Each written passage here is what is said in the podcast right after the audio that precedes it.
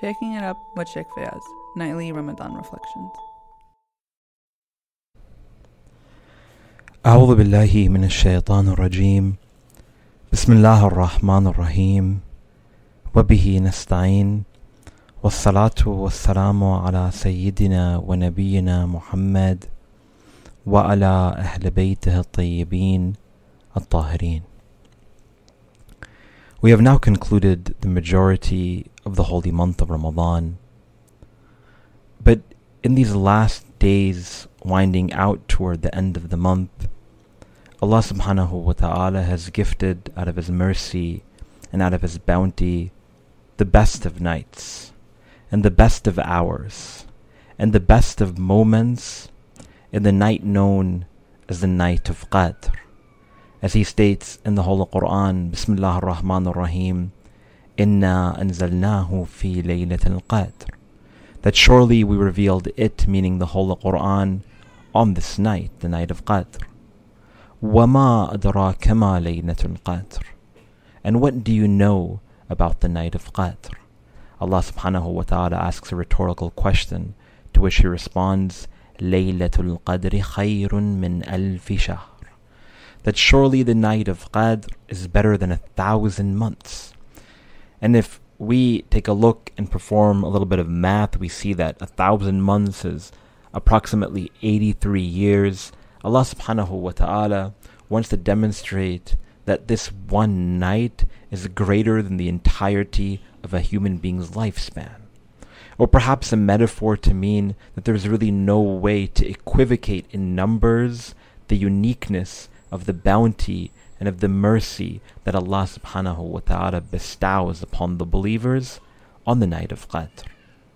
Which is why he states, Laylatul Qadri خير من ألف شهر He continues تنزل الملائكة والروح فيها بإذن ربهم من كل أمر That on the day or on the night of Qadr the earth is made into a heaven whereby all of the angels from the skies they descend upon the permission of their Lord onto it in a way to be receptive and to be vigilant over all of those who spend the night of Qadr in acts of worship and in acts of obedience and in acts of really focusing their hearts and seeking closeness to their Creator. Certainly, the night of Laylatul Qadr is the most important night in the Islamic calendar. And we should see it that way, but not in a way where we only see it as the most important night in a ritualistic performance that we overcome and that we overtake every year, but rather we see the night of Qadr as the most important moment and the most important hours in our life. In a way that we put forth our greatest, most concerted effort in the midst of those hours, however long that they might be, in full devotion and in dedication, seeking salvation from our Creator. Because in that night, perhaps Allah subhanahu wa ta'ala has utilized one of its moments whereby we have the potential to be receptive to whatever it is that we ask for Him.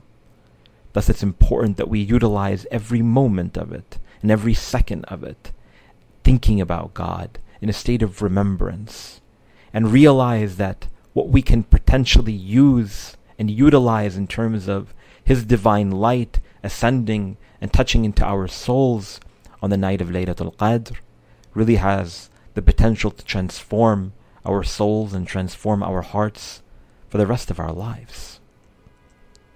And it is said that one day a man by the name of Juhani, he went toward the Holy Prophet sallallahu wasallam, and he said, Ya Rasulullah, I know that you have told us that the night of Laylatul Qadr is in one of the odd nights of the last ten nights of the holy month of Ramadan.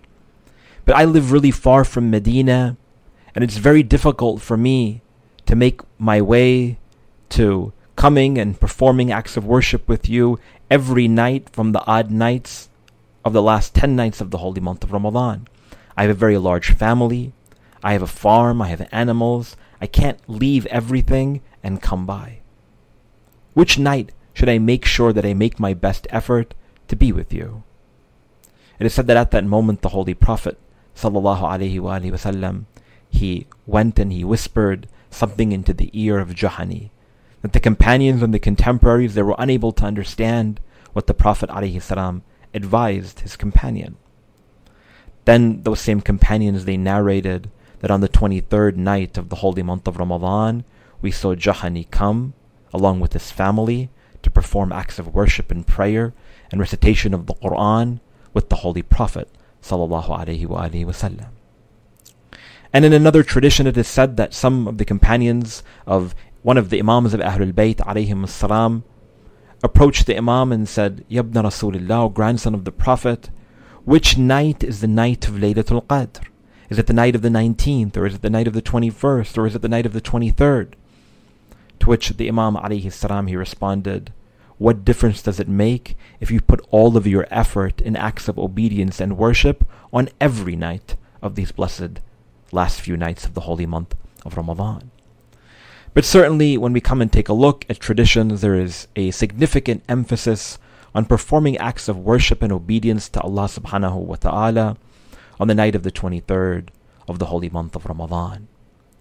And again, it's really a, an incredible opportunity that Allah subhanahu wa ta'ala has given us in the course of those hours of that eve leading up to the time of Fajr, when Allah subhanahu wa ta'ala states, Salamun hiya hatta matla al-Fajr peace until the break of dawn. We have so much potential to really build out a relationship with our Creator in a way that really we don't have another opportunity in the midst of the year to do so. Again, and we should see it as a gift and an incredible blessing and an incredible bounty, and again, an incredible opportunity that we're not sure if we're going to have next year. So, thus, we need to put forth our very best of effort to seeking closeness toward God on the night of Laylatul Qadr. And there are three things in specific that we're taught to do within our tradition to really build out a relationship with Allah subhanahu wa ta'ala on this blessed holy night. The first thing that we've been advised to do is to spend the night awake in obedience toward God. There's a tradition from the Holy Prophet or from one of the Imams of Ahlul Bayt alayhim salatu wasalam where they state من أحيا ليلة القدر غفر الله له ذنوبه لو كان عدد النجوم السماء that the one who stays the night the one who stays awake on the night of Laylatul Qadr Allah subhanahu wa ta'ala forgives his sins even if they are the number of stars in the sky and the Holy Prophet sallallahu alaihi wasallam would make sure that he would keep all of the members of his family awake on this night, even if he had to put water on their faces in order to make sure that they're spending it in even a little bit of attentiveness towards seeking out God. Someone says, why don't I why can't I just sleep when the month of Ramadan in the month of Ramadan that's also worship. Again, it's about demonstrating your absolute devotion. It's about demonstrating your absolute loyalty. It's about showing your needy nature in front of God. And Allah subhanahu wa ta'ala tells us in many traditions that on the day of judgment there are many eyes that are going to cry. But the eyes that will be in a state of hopefulness toward the mercy and the compassion and the potential to enter into paradise, amongst them are those eyes that stay awake in the darkness of the night. So make sure that we utilize this night in seeking closeness to Allah subhanahu wa ta'ala. In a second instruction that we've been told to perform on the night of Laylatul Qadr is to make sure that we're in a state of seeking repentance from Allah subhanahu wa ta'ala.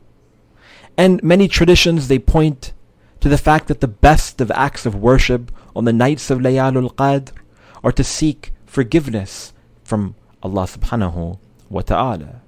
Many narrations when Many of the companions, they went toward the Imams, for instance, and they asked, What should we do on the night of Laylatul Qadr? To which the Imams respond, responded, Kathratul istighfar.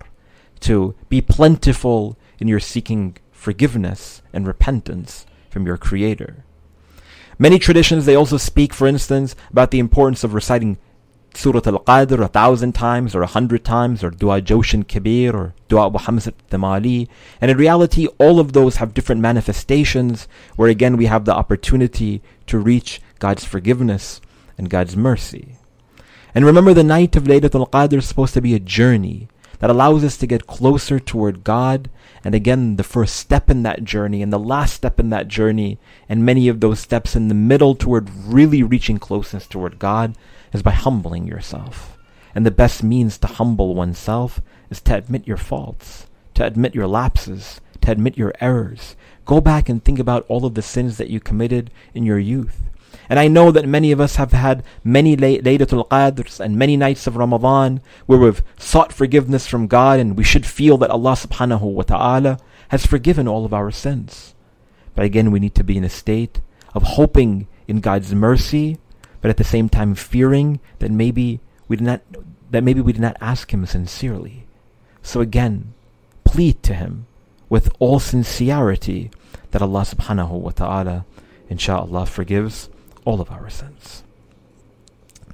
And thirdly, we've been taught as a step toward really building out our relationship with Allah subhanahu wa ta'ala on this blessed night that the third thing that we need to do is again to make as much dua and to be in a state of supplication as much as we can during the course of that night. The night of Laylatul Qadr is again a night of seeking and asking God. And it was and it is said that the Holy Prophet sallallahu alaihi wasallam one day he was asked, and what should we ask for on the night of Laylatul Qadr?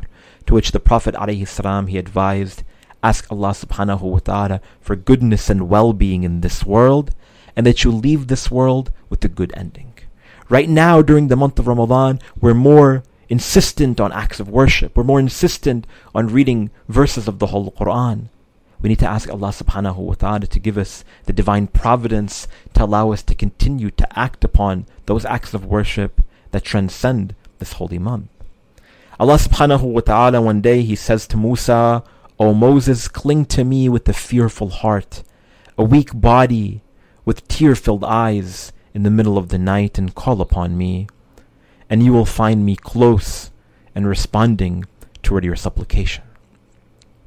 And another tradition from the Holy Prophet Muhammad sallallahu alayhi wa alihi wasallam, he states, إن الله يستحي إذا رفع الرجل إليه يديه أن يردهما صفرا خائبتين. That Allah subhanahu wa ta'ala, He Himself feels shy. He feels embarrassed when His servant raises his hands toward God to respond toward Him, to respond toward that servant, by not giving him anything. So seek dua from Allah subhanahu wa ta'ala. It is said that one day a man he went toward, toward one of the ulama he went toward one of the scholars and he said, Tonight is the night of Laylatul Qadr. What should I ask for? I've already asked for forgiveness. What is what else should I ask for? To which the scholar he responds toward his student, Utlub dunya wal akhirah. Seek everything in this world and in the next. Know that God is the creator of the heavens and the earth, and that He has given us this night so that we can find Him, so that we can know Him. And through knowing Him and through knowing ourselves, we're able to realize all of our potentials. Ask Allah subhanahu wa ta'ala not only to forgive your sins, but ask Allah subhanahu wa ta'ala if you have supplications to make that are materialistic, if you want to get married, if you want to have children, if you want to have a big house or drive a fancy car, then ask Allah subhanahu wa ta'ala for those things too. But don't but don't forget to ask Allah subhanahu wa ta'ala for the most important dua during this night. Remember to make dua first of all for all of those around you. Because when you make dua for those around you, know that Allah subhanahu wa ta'ala and His angels, they see that you're not in a state of selfishness. Secondly, make sure that you're asking Allah subhanahu wa ta'ala to forgive all of those who wronged you. Because how many times have we wronged and transgressed God's boundaries? And if we're merciful to those around us, then maybe Allah subhanahu wa ta'ala will be merciful to you and I. And remember to make dua to Allah subhanahu wa ta'ala to allow for us to be on the path of the Holy Prophet Muhammad sallallahu alihi wasallam in this world and in the next. and to raise us with the Holy Prophet sallallahu alaihi wasallam and his family on the day of judgment and allow us to be admitted into his paradise in his company inshallah walhamdulillah rabbil alameen وصلى اللهم على سيدنا ونبينا محمد وعلى أهل بيته الطيبين الطاهرين Follow Sheikh Fayaz on Twitter and Instagram at Fayaz Jaffer and look out for him on Facebook.